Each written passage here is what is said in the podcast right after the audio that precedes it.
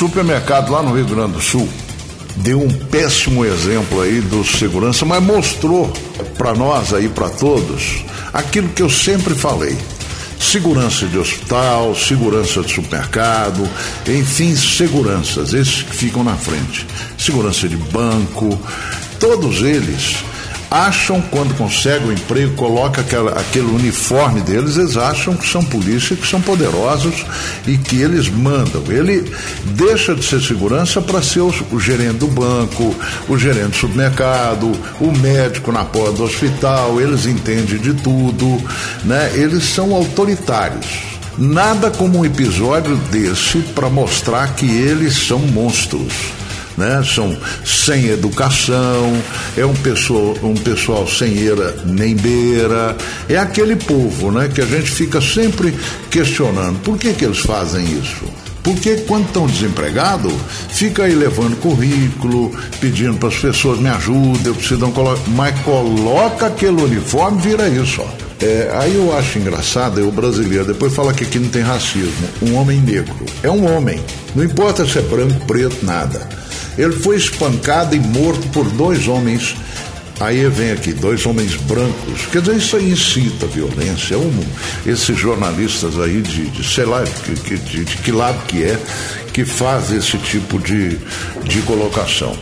Um homem foi espancado por outros dois homens num supermercado. Esses dois que espancaram eram segurança. E aí vem com aquele negócio: o cara morreu, mataram o cara a pancada.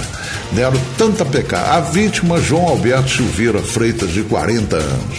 A Polícia Civil está investigando lá do Rio Grande do Sul. De acordo com o delegado Leandro Bodoia, que estava de plantão na Delegacia de Homicídio e Proteção à Pessoa, diz que houve lá um desentendimento entre vítima e segurança. Testemunhas disseram que João Alberto fez gestos. Ora, faz gesto, responde com gesto, vira cara. A esposa da vítima, ela estava dentro do estabelecimento fazendo compra. E segundo o delegado, as câmeras mostraram o homem dando um golpe no segurança, um morro no segurança, ou empurrou o segurança. Nesse momento teria começado as agressões. Além do segurança do Carrefour, um policial militar temporário que estava, eu não entendi esse negócio de temporário, não, que estava no local como cliente também participou do crime. A esposa de João Alberto saiu do supermercado em direção ao estacionamento, viu a cena. Uma ambulância do SAMU foi até o local, tentou reanimá-lo, mas ele não resistiu. Os suspeitos foram presos em flagrante. Tomara que pega 30 anos de cadeia cada um. O delegado afirmou que não teve nenhuma arma utilizada, foi na mão. Perícia foi até o local e ficou lá até o fim da noite. Agora a polícia vai analisar as imagens das câmeras. Essa você está vendo na rede social bombou, tá? Todo mundo falando, criticando e dando exemplos de outros, de outros episódios. Esses seguranças aí,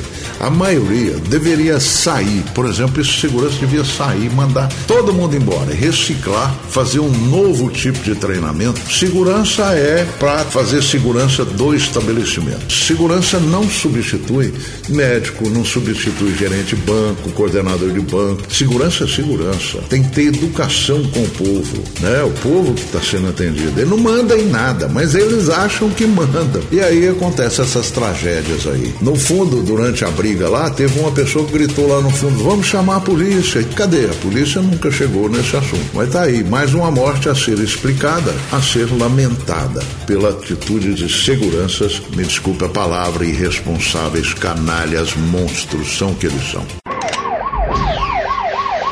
Barra pesada.